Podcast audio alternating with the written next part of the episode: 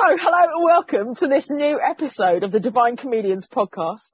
I'm your host, Paula Wiseman, and today I am lucky enough to be chatting with writer, comedian, amongst many, many other things, Bennett Arron. So, hey, Bennett, thanks for chatting today. Uh, it's my pleasure. Nice to talk to you. Cool. So, let's start off by talking about young Bennett. What were you like as a kid? Were you boisterous or sort of quietly plotting to, to take over the world or? Um, it's very funny. So I've been chatting with school friends on uh, on Facebook, and nobody can believe what I do for a living because I was so quiet and shy in school. And somebody said to me recently, "Were you uh, were you the class clown?" And I said, "I wasn't, but I did write all his material." And I think that's what I did. I just sort of sat quiet in the background, telling others funny things to say, but I wouldn't ever saved myself. So yeah, very, um, very shy and quiet. And funnily enough, that hasn't changed. I consider myself still phenomenally quiet and shy and hate meeting new people and hate going to parties. Uh, but I will stand on stage in front of thousands quite happily trying to make them laugh. Yeah, it's quite quite odd, isn't it, for for someone that stands up on a stage and uh, and does what you do.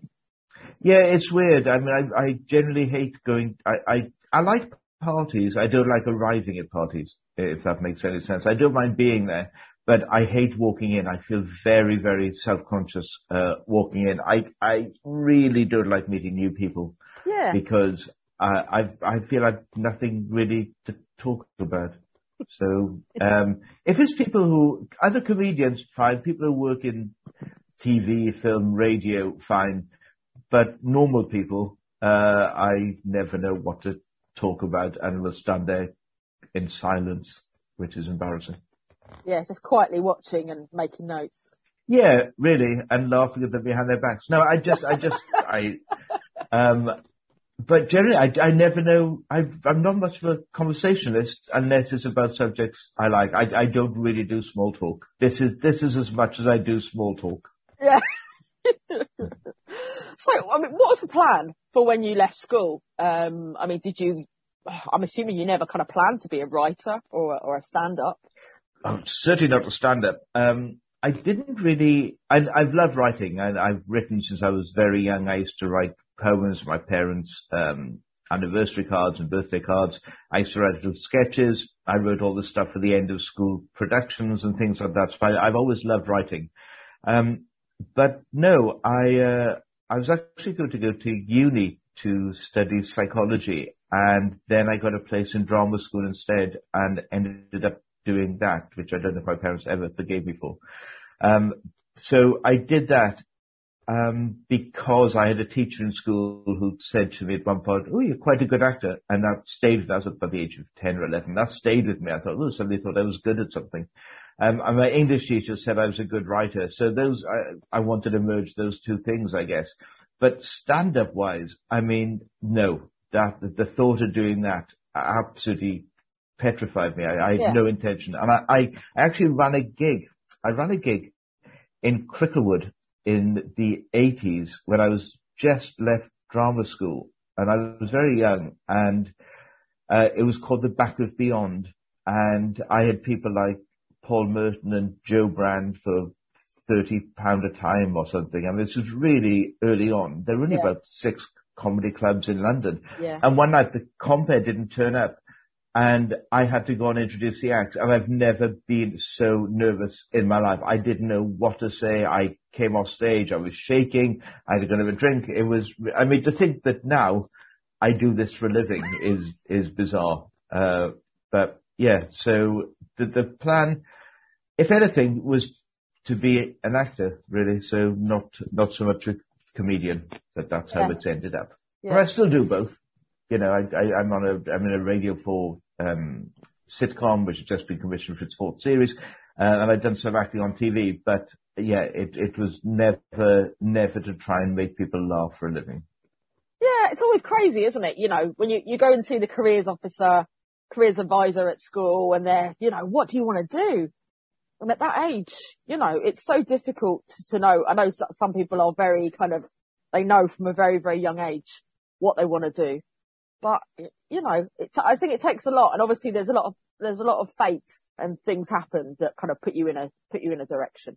Yeah, absolutely. Uh, and it's just, yeah, I mean, yesterday, uh, was it yesterday? Yesterday, the day before yesterday, uh, was the 25th anniversary of me doing my first ever stand-up gig. And it's just bizarre to think that for 25 years, I have, you know, brought up a family through, through making people laugh. And it's just such a, such a weird thing to look back at and, and think that, that that's what happened. But yeah, it was just, you know, I, I, I did a gig 25 years ago just to try out material I'd written. That was the only reason. Because I used to write for people like Hale and Pace and Freddie Starr and, um, and I wrote a sketch that I thought was very funny and the producer said it wasn't. And I said, well, I think it is. And he said, well, I'm paying you. It's not. I thought, yeah, fair enough. so I was convinced that it was funny. And the only way to find out if it was funny was to try it out on stage. And that's my only reason, not because I wanted to perform as a comedian, but because I wanted to know my, my writing was funny. Yeah. Um, so, um, and it went so well that I thought, oh, I'll, I'll carry on this a little bit longer. Uh, didn't think it would be this much longer. But I got picked up by the BBC New Comedy Awards and I was put into the, um, um, I won all my, my heats and then I was in the final in Edinburgh with, um, Peter Kay and we were joint runners up in the, in the comedy awards. Um, and so it all, then I had an agent, it all sort of picked up from there really and, and started, yeah, being, uh, yeah, working yeah. a lot. I mean, where's, where's Peter Kay now? Do you know what I mean? yes, yes. Often rings me for advice. I'd say he does. I'd say he does. He doesn't. No. In all honesty, he's he's coped without that. Yes, yes, yes, absolutely. So, so how did the the actual break into stand up happen? Was it literally that that time you had to get on the stage and, and compere was kind of like the the catalyst, or did no, the, the no. writing the writing came first and then that kind of led led to the stand up? I, I think it all it well the writing certainly led to the stand up, but then the um then I guess the big boost was was the person who saw me at the at the comedy awards. Mm. Um, they're the one that put me forward, and they hadn't come to see me; they'd come to see somebody else who, who did really really badly, um, which is awful and yet brilliant because it meant that um, that instead of putting them through, they put me through. So that was probably the catalyst to how it all started. If that hadn't happened, I don't know if I'd still be doing it as much, but that really helped my career, I guess. Yeah, I mean, it's kind of what you were saying earlier about, you know, not really being a natural performer and then doing what you're, what you're doing now. It's, it, it, you've, you've come a long way. Uh, yes, I'd like to think so. And I like to think that, um, that I've, I've, I've done all right. Uh, what's weird is that, that people think because of, because of the career I've chosen, that you're only successful if you're on TV. Because a number of times, especially on Twitter, people say to me, oh, really, comedian, I've never heard of you. And you go, well, what other industry does that? If I to there and say, what do you do? I'm an accountant. Really? An accountant? I've never heard of you. I mean, it makes no sense whatsoever. Um, you know, you can be successful without, I've never, I've never wanted the fame aspect Yeah. of my job. It's that, that has never, I, I have a lot of famous friends. And if you go out, they have selfies taken and, uh, and some like it, some do, and the majority like it actually because we're all egotistical, but it's never really, uh, it's never appealed to me. I'd, I'd hate to go somewhere. It's, it's happened once or twice when, when I've had stuff on, on TV, little bits I've done, documentaries, what have you, people have recognized me and I don't like it because I'm shy. I don't want people coming over and, Yeah. And talking to me. I mean, it's nice, it's complimentary, but I, I, I feel very inhibited. Yeah. It's a very kind of different other side of the coin, isn't it? That you, you can get up and talk in front of these people, but you don't like necessarily like the interaction with. Yeah, I, I'm happy to chat with anybody on stage, but then off stage, I'm, I'm finished. Um, yeah, so you were saying earlier, you've written for some of these huge, huge names, you know, Graham Norton, Jack Whitehall, Freddie Starr, Hale and Pace. Absolutely loved Hale and Pace back in the day. Uh, love to get them on the podcast. Um, I don't know what they're, they're up to these days even. Um, so, I mean, how do you end up writing for other people? Do they approach you or how does it work? Well, no, this was at the time when you could write in stuff and send it in to production companies. You can't Right. really do that anymore, but you could write sketches and just say, do you like this? Um, and they liked a couple of them and then commissioned me to write a few minutes of material. Um, and I wrote for, yeah, there was, apart from um, Hale and Pace, I also wrote a sketch for The Real McCoy, which was a, Yeah. a series years and years ago. And I found out not that long ago that one of my sketches uh, was in the top 100 funny sketches of all time ever, something, uh, which is lovely because they contacted me and said, oh, just to let you know, we're putting that on. Do we have your permission to show it? And of course. So that was very nice. So yeah, and that, it was just good fun. It was good fun writing, um, sketch writing I've always loved. And I said that's the reason I got into stand-up was just to Hmm. see if my material that had been turned down was funny. So Yeah. It's, like- it's another string to your bow, isn't it? Do you know what I mean? It, the, the more you can do, the, the more opportunities there are, I suppose.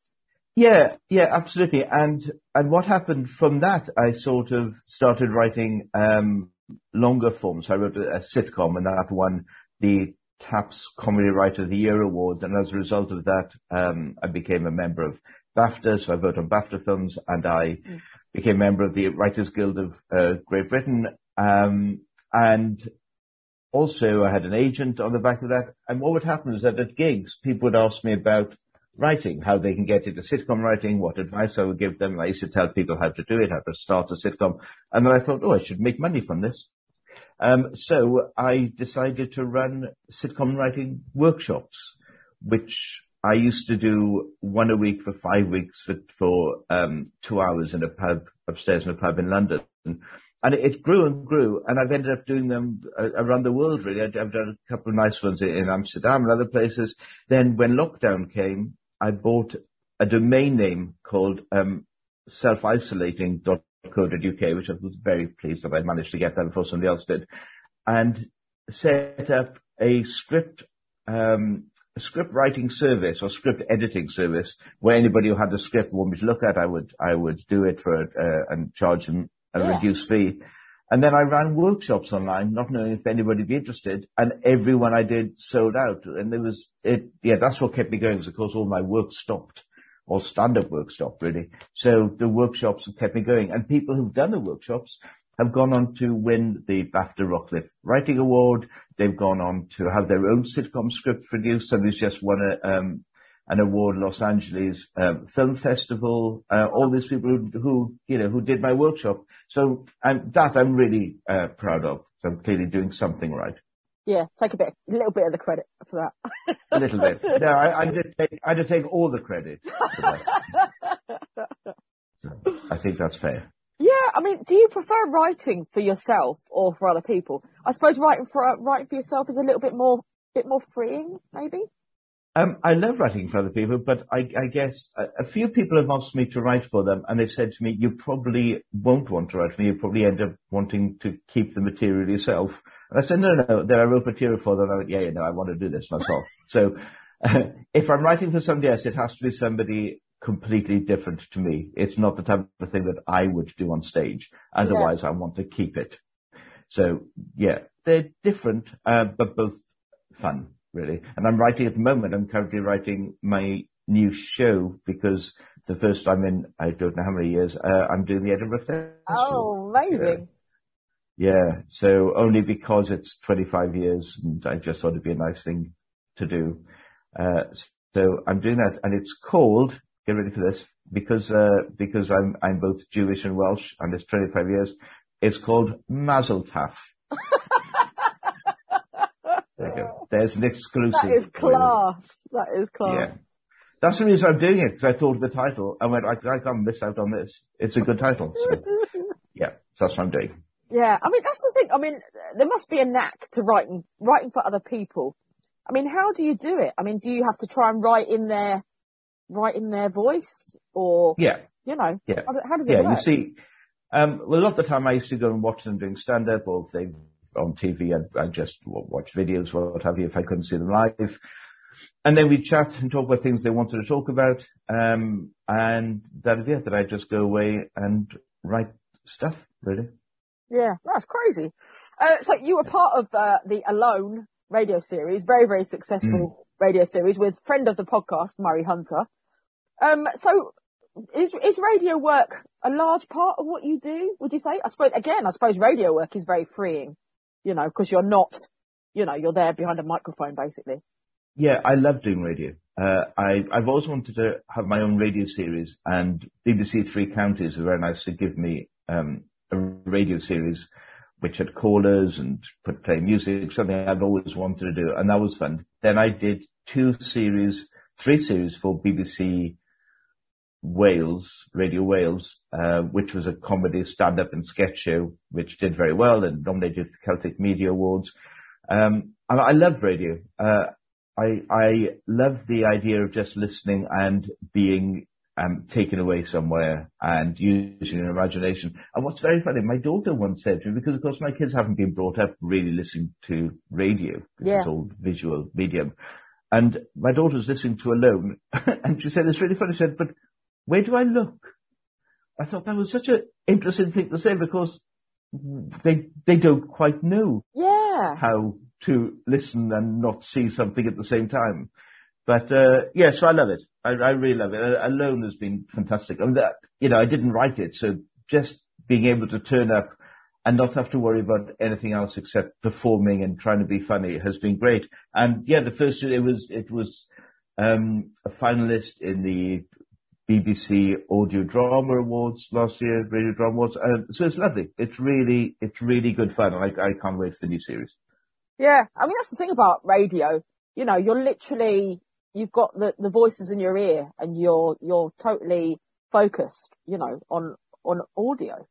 Yeah, and it's it's much more intimate, I think, Yeah, because people are listening to it and and they're being involved, and it does sound as though you know you're talking talking to them. And that was the thing I was told when I did my radio show that you know uh, just imagine you you're having a chat with with a friend, with one person, like we're doing now, the same type of thing you do when you're doing you know radio, and and it's lovely when it when it works. It's really good. Yeah. I mean, that's the beauty of a podcast as well. Do you know what I mean? It's like you're sort of listening in on a conversation. Yes, absolutely. Really. And uh, and I, I like that aspect. Yeah. So you, you've performed all over the world. Um, I mean, have you played any sort of weird, have there been any weird places that you've kicked in? Um, any weird thing? One of the nicest but oddest, I, as well as doing stand up and, and awards hosting and stuff, I also do these talks on fraud and identity theft. Yeah, um, yeah, and yeah. Scams and things like that. So I had um, uh, an email from a large company in Australia saying, would you be our opening keynote speaker at a big convention we're doing? And this was in March. They emailed me and I said, yeah, yeah, I'd love to do that. They went, great, we've been in contact, didn't hear anything. Two weeks later, they came back, went, yeah, we want to go ahead. It's in six weeks time.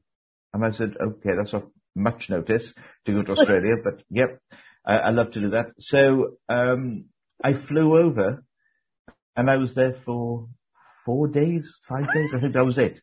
I mean, 'cause it was a day flying there, a day flying back. It was, I will never do that again. But wow, what a brilliant time. And I arrived thinking, okay, I timed it well. I arrived there about 9 p.m. their time. I thought I'll go straight to sleep and then wake up ready because the talk was at uh, 8 o'clock in the morning. Of course, I arrived. They went, oh, it's lovely to see you. Could come and have a drink, gave a pool, 2 o'clock in the morning. I'm still there Oh. drinking, chatting, playing pool. Um, didn't sleep and went on. The first three to four minutes of the talk was probably the worst opening to a talk I've ever done. It was all over the place and I was doing an hour.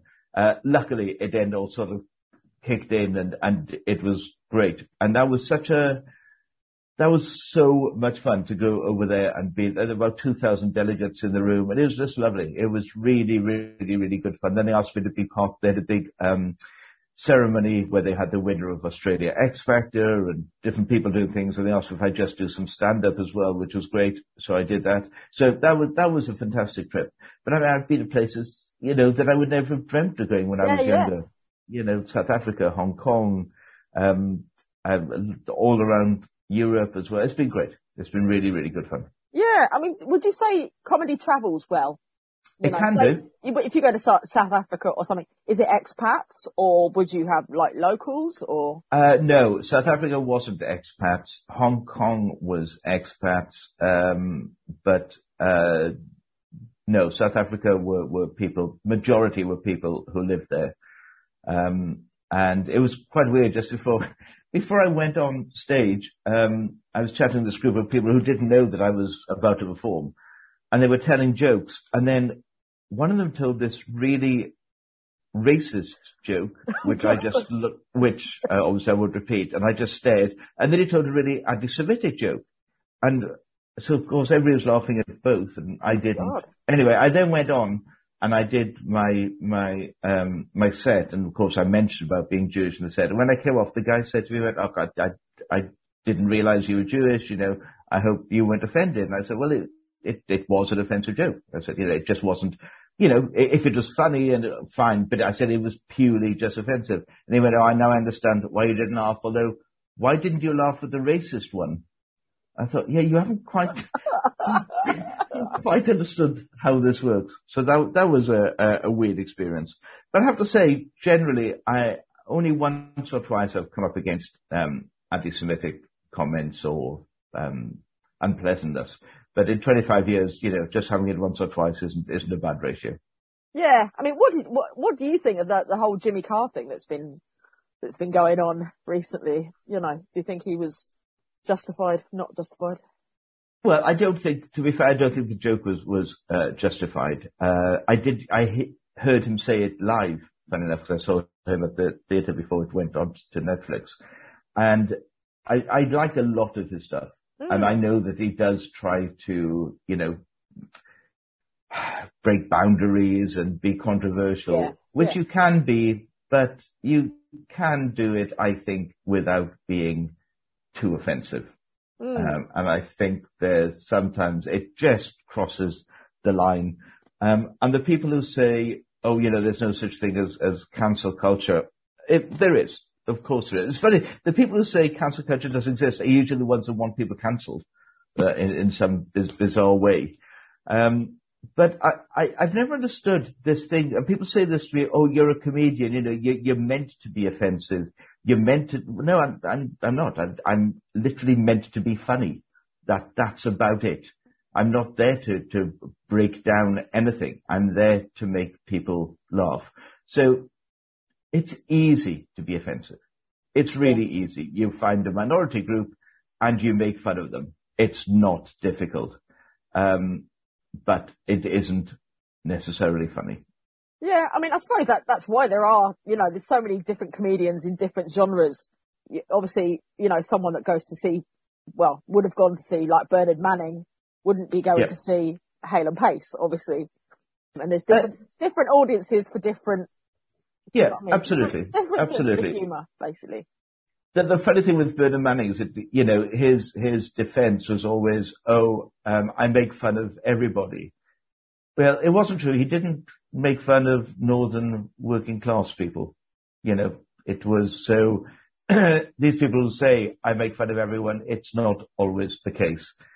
So, and somebody asked me the other day and said, you know, can, can you make jokes about the Holocaust, for example? And I Mm. said, I, I, I, I've only ever heard one joke about the Holocaust that, and again, I won't repeat it, but it was, it was the only joke I heard it was funny because nobody in the joke was, uh, the joke wasn't against people who'd been killed.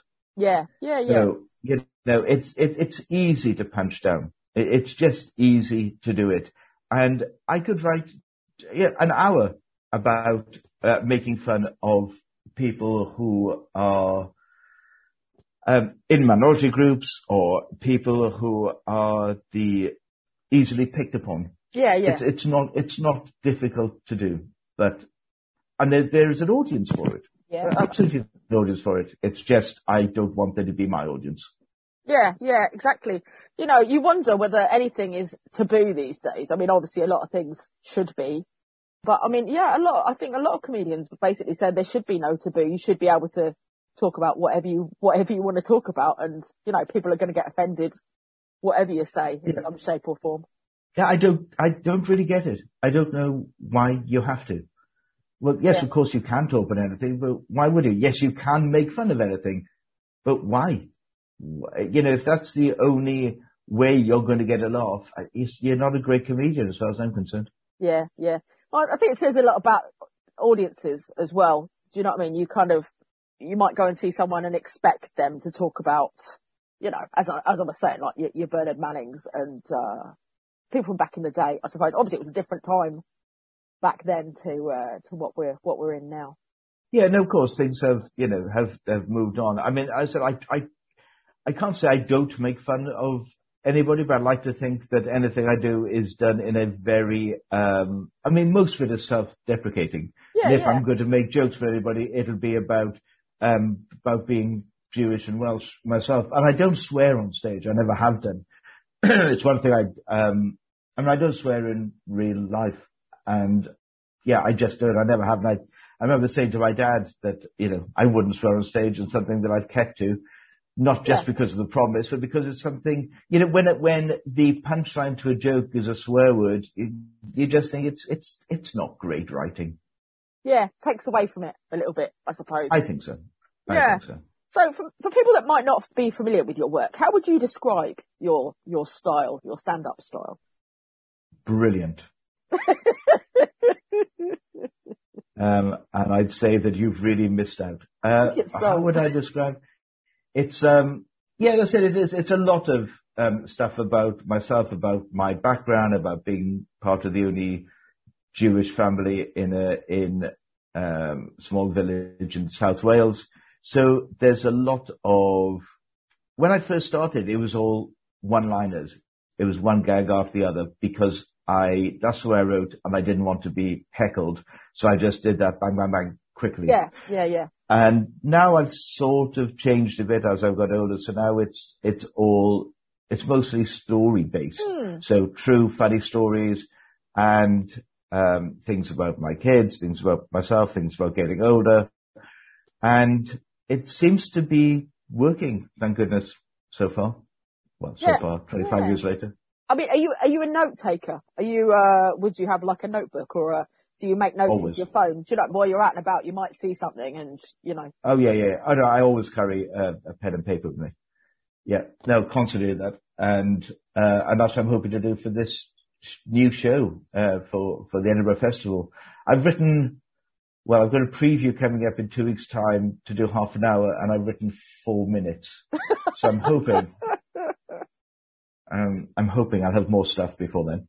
You'll get there. Hoping. You'll, you'll get there. Hoping. I'll get there. Yes, yeah, I mean, I'm, I'm, I'm assuming you, your, your style and everything has changed a lot. Would have changed a lot since you started. I mean, I'm assuming it's like a learning. It's like any, any job.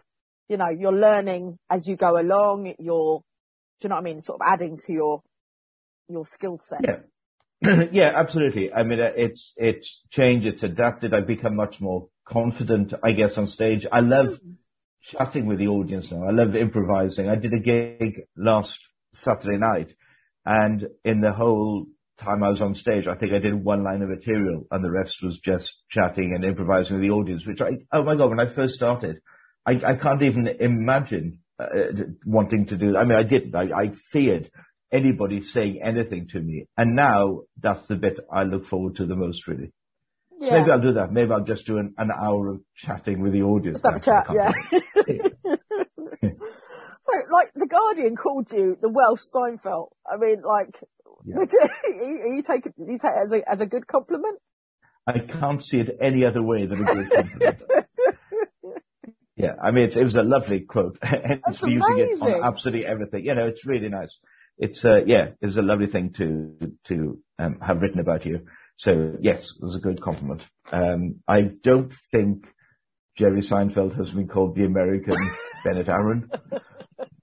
Any day now. You never know. You never know. It- it- Yeah, maybe he has. I, I may, maybe it's on his posters. I'll have to check. it's on his CV. It'd be great. Um, so we, we, we talked a little bit there about lockdown. Um, I mean, it must have been as a, as a stand up. I mean, I suppose with writing wise, writing would have kept you, kept you busy enough.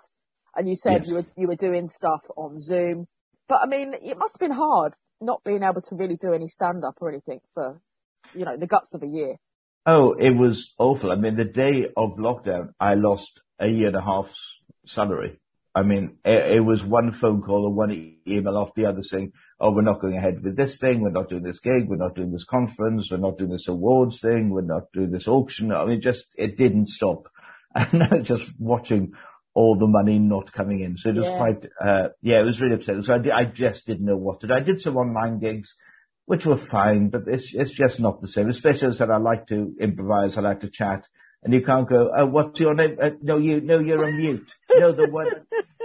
So that was impossible. Uh, but starting the workshops, I'm so pleased I did that, and that worked very well. And also, um, during lockdown, I must have edited oof, 150 scripts.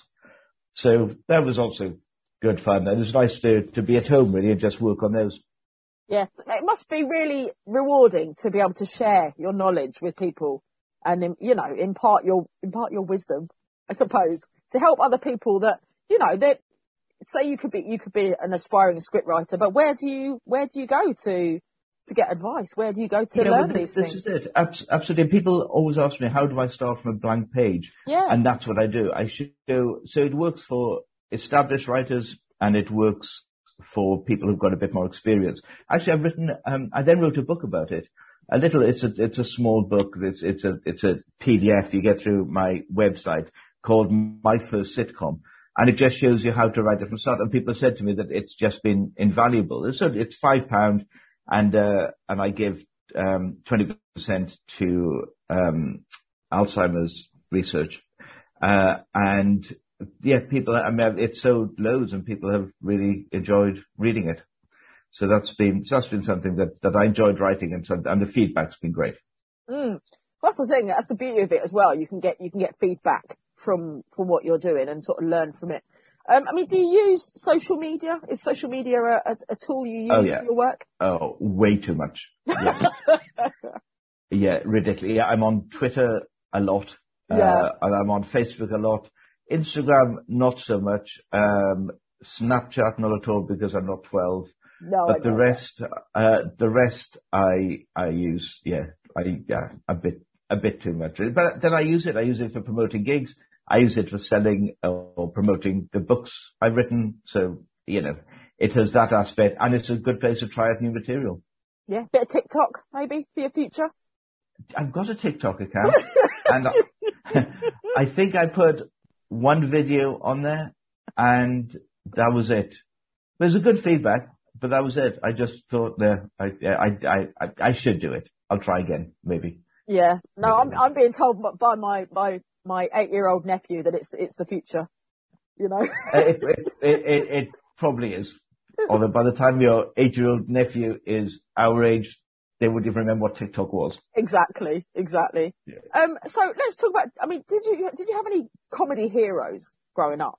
Who would have been your Who would have been your sort of aspirations? Um, people that I, uh, inspired you. I loved watching Tommy Cooper uh, and and Wise, and probably Dave Allen. So those are the ones that I would look forward to to watching. And Wise probably more than uh, anybody else. Just, just brilliant. Just, and even now, you know, they, even when they they show repeats, it's still funny to watch. And Tommy Cooper is fantastic. So I would say yes. Those. Yeah, timeless though, aren't they? Do you know what I mean? People. Are, Yeah. Yeah. yeah.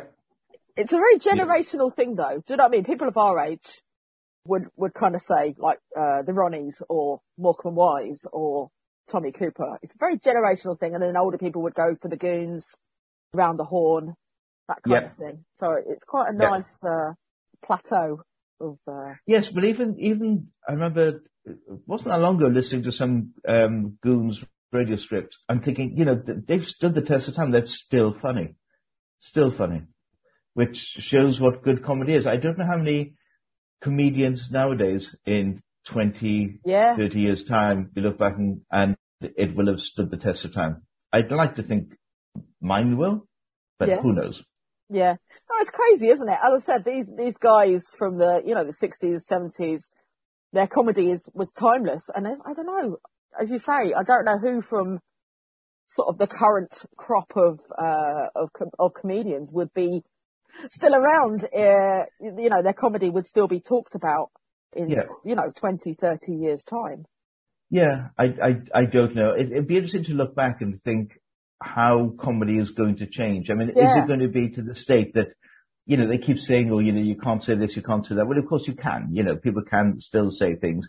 It's just, to me, it's not necessary to say a lot of it, but you can say it. And there's always an outlet for saying what you want to say. But it might come to a point that, that, you know, everybody finds everything too offensive and then there will be anything to say at all. Yeah. Yeah. Well, I mean, you know, look, looking at stuff like Benny Hill, like Benny Hill now. Yes. Uh, oh yeah. He's so politically incorrect, but at the time. Oh yeah, on, on, know, every level. Loved, yeah. Everyone loved him. He was one of the top, top shows in the world kind of thing. And it's, it's crazy. Yeah, it absolutely was a top show in the, in the world. I remember going to, um, going to Spain, um, when I first met my wife and she, cause she's Spanish and, um, and her dad, who didn't speak any English at all, just said to me, Benny Hill. and it just made me laugh because they, they loved watching it, you know, because it, it, it was quite easy because it was simple. It was quite easy to translate. Yeah. Yeah. Slapping a little, slapping a little ball man on the head, on the top yeah. of the head. Yeah. I mean, I very, very visual. it's very upsetting when people keep doing that. It was all very visual. Um, yeah. yeah. I mean, it, it could be, you know, 20 years, it could be like Max Headroom, you know, just have these, oh, wow. these, these weird, yeah. I don't know, yeah. like, like a robot, robots telling jokes, maybe. Yeah, mind, mind you, I've seen some comedians and you sort of feel that they're doing that anyway. but yes, I know what you mean. Not naming any names, of course. Not naming any names. Um, so yeah, so I mean, how you how have you been celebrating your your 25 year? I mean, it's a, it's a, it's a good milestone, isn't it? To have a 25 It, it is.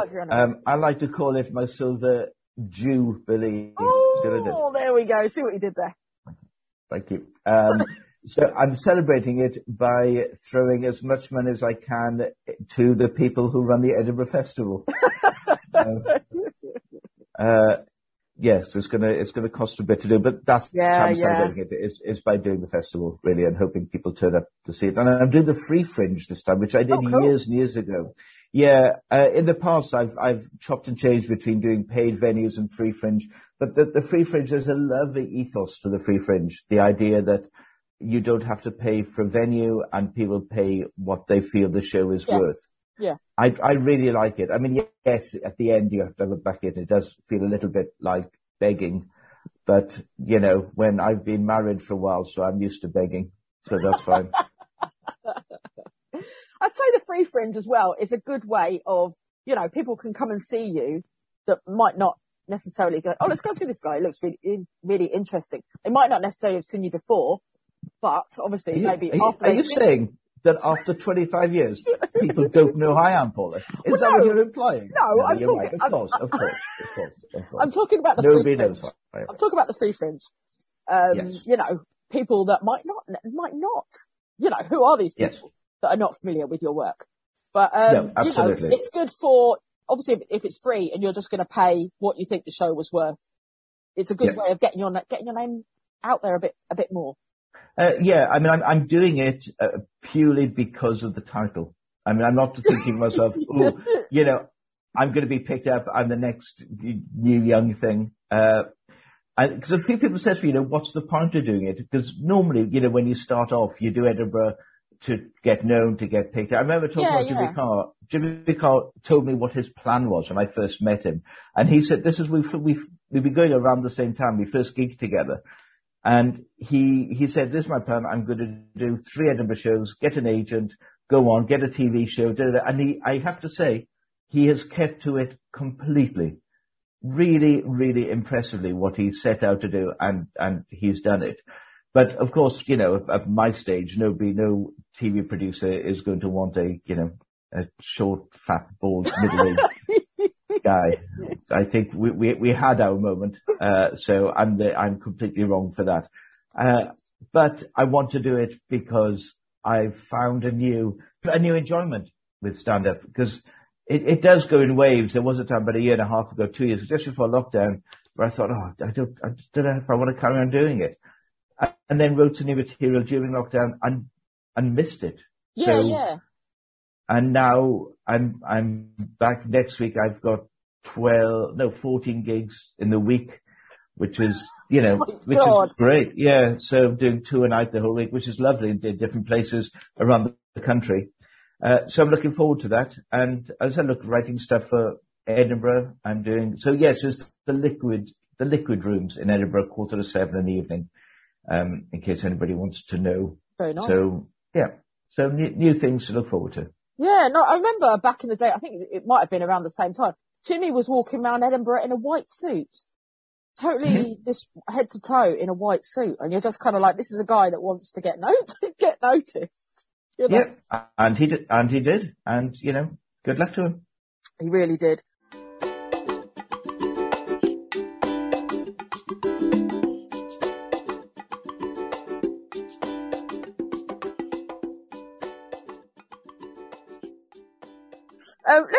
Talk a little bit about music now. Have there been any major music loves in your life, be it a band or an artist that have kind of followed through on your life journey? So when I was younger, I was a huge fan of Olivia Newton-John. Very, very big fan. Okay. Uh, had all the art, shut up, don't mock. Had all the, um, had all the albums, um, sent her a birthday card every year. Uh, was even a, even a member of the Olivia Newton-John fan club, uh, but never received the promised lock of hair, um, or, uh, or teeth. So I was, um, always, always a big fan. Uh, and the other person I've always been a fan of and have seen several times is Gary Numan. oh, nice. yeah, uh, I've, I've, my era, music era would have been the 80s. And, and it's funny, even now my, my kids love that, that era, that music they listen to apart from new bands. Oh, actually saying that, the newest band I really love and have been to see with my daughter recently is London Grammar.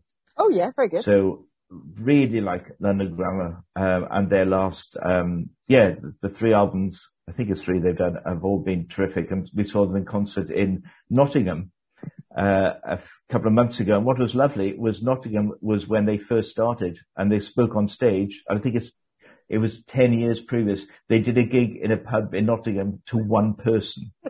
and here they were performing at a sold out arena. It was just lovely. It was really, really nice. So that's, that's what I like at the moment. I guess we all have to start somewhere. Yes. Right. Yeah. Yes, I, I, mean, I, I remember seeing Muse in a pub. Uh, I think there was about 10 people there and now they're filling stadiums across the world. It's Yeah. kind of weird to see these, the- you know, the very early catalysts of a band and then, you know, all of a sudden they're these worldwide ph- phenomenons. A bit like yourself, obviously. Yeah. Yes, of course. Worldwide phenomenon. Um, do you get to, do you get to, you talk about seeing London Grammar there. Do you get to go to many gigs in your line of work? Not really. Um, also, I, I, in all truthfulness, I'm not a fan of going to big stadiums and being with loads of people. It just doesn't appeal. And I would never, ever go to somewhere, uh, go to a, a music festival. I honestly, and I've got friends who love it and good luck to them. That is up there with, with jumping out of an aeroplane without a parachute. Uh, uh, yeah. Oh my God. I can't think of, honestly, I can't think of, of many things worse than doing that. So no. I, but, but I say know there that wasn't was the a, but uh, say there was a music festival and Olivia Newton-John was headlining. Gary Oh, yes. Numan, Gary Numan was in a, t- Ah. a headline of a tent maybe, and London Uh-huh. Grammar were, you know, on, on a backup on the on the uh, main stage. You know, if it was you me and say, if it was me and say 25, 30 other people, absolutely, I'd be there. and providing there were good toilet facilities and I could stay in a nice hotel, nobody stood next to me and nobody was shouting noisily, then I'm absolutely up for that. yeah, I think I, I think that the whole camping thing, you know, I think you get to you get to a certain age and you're like, nah, I can't be, I just can't, I can't do it, can't do it. Well, I can't camp. And also, you know, I'm a middle-aged guy. I'm going to need to go to the loo a lot during the day. and I, I don't use Portakabins. So no, it's not for me. It's not the nicest of things. So, um, I mean, so Edinburgh. Let's finish on Edinburgh. So, um, I say, how much, uh, how prepared are you for? You've obviously done Edinburgh in the past many times. Yes, But, yes, mean, and like- Edinburgh, Edinburgh in the past has been very, very good for me. The first Edinburgh I did, which was the show I did about um, identity theft, led to me speaking around the world and doing a Yeah. documentary for Channel Four on the subject and um, being arrested. So that was fun. And then the other shows that I did um, have led to radio series and other documentaries. So it, it's been it's been really good in the past. I'm the least prepared I've ever been because I don't actually know what I'm going to write about. So, I yes, um, I Sometimes really it's better. It's better that way. isn't it? Yes. Sometimes, Yes. if you go in there full guns, this is what I'm going to do, X, Y, Z, then do you know what I mean? Yeah. Kind of set yourself up for failure, maybe. And sometimes it's better. Yeah, to Fly by the seat of your pants. Yes, I, I, I honestly don't know how it's going to go. I might not get anybody turning up. Um, I mean, I thought that the second time I did Edinburgh, I didn't think anybody turned up because nobody knew who I was. And the show sold out every single night. I still don't know how. I, I still don't know how because that hasn't happened in, in every year since. But that particular show, which is called uh, Jew Welsh, did uh, surprisingly well. So I'm hoping it does well. I'm hoping people enjoy it, and I'm hoping not to lose everything. I mean, you know, you hear all these stories, don't you, of of people that you know they they basically uh, remortgage their house to do Edinburgh, Yeah, yeah, yeah. and it's just Well, I, I know friends who are with big agencies that still owe the agencies, you know, tens of thousands of pounds because they they just take little bits off the gigs they have. yeah, So somebody's making money in Edinburgh, and it's not necessarily the comedian. it's all the people with flats, flats to let. It's the people with oh my god, yeah, it's the people with flats, it's the people who run the big venues, and it's the agents. Those are the ones who are who are making the money, not not the likes of me. Yeah, it's obviously worth investing in property in central Edinburgh, you know. It's, uh, it certainly is. I mean, even just for those three weeks, four Yeah. weeks of the year, it's uh, what you can only get. And this year, particularly, because there's a lot of people looking to go this year because they've missed out on previous years. Yeah, yeah, So yeah, it's really worth it. yeah. I mean, that's the thing. I think, I think this year's Edinburgh is going to be that bit more special because everyone's been Yeah. away for, been, been away for so long and just, you know, just the atmosphere Yeah. in Edinburgh is just incredible. Yeah, I think so. I think so. Cool. So thank you so, so much for taking the time to talk to me today, Bennett. It's been an absolute pleasure. Pleasure. My, it's been lovely. So thanks, thanks for having me on your show. Thank you for taking the time. I really appreciate it.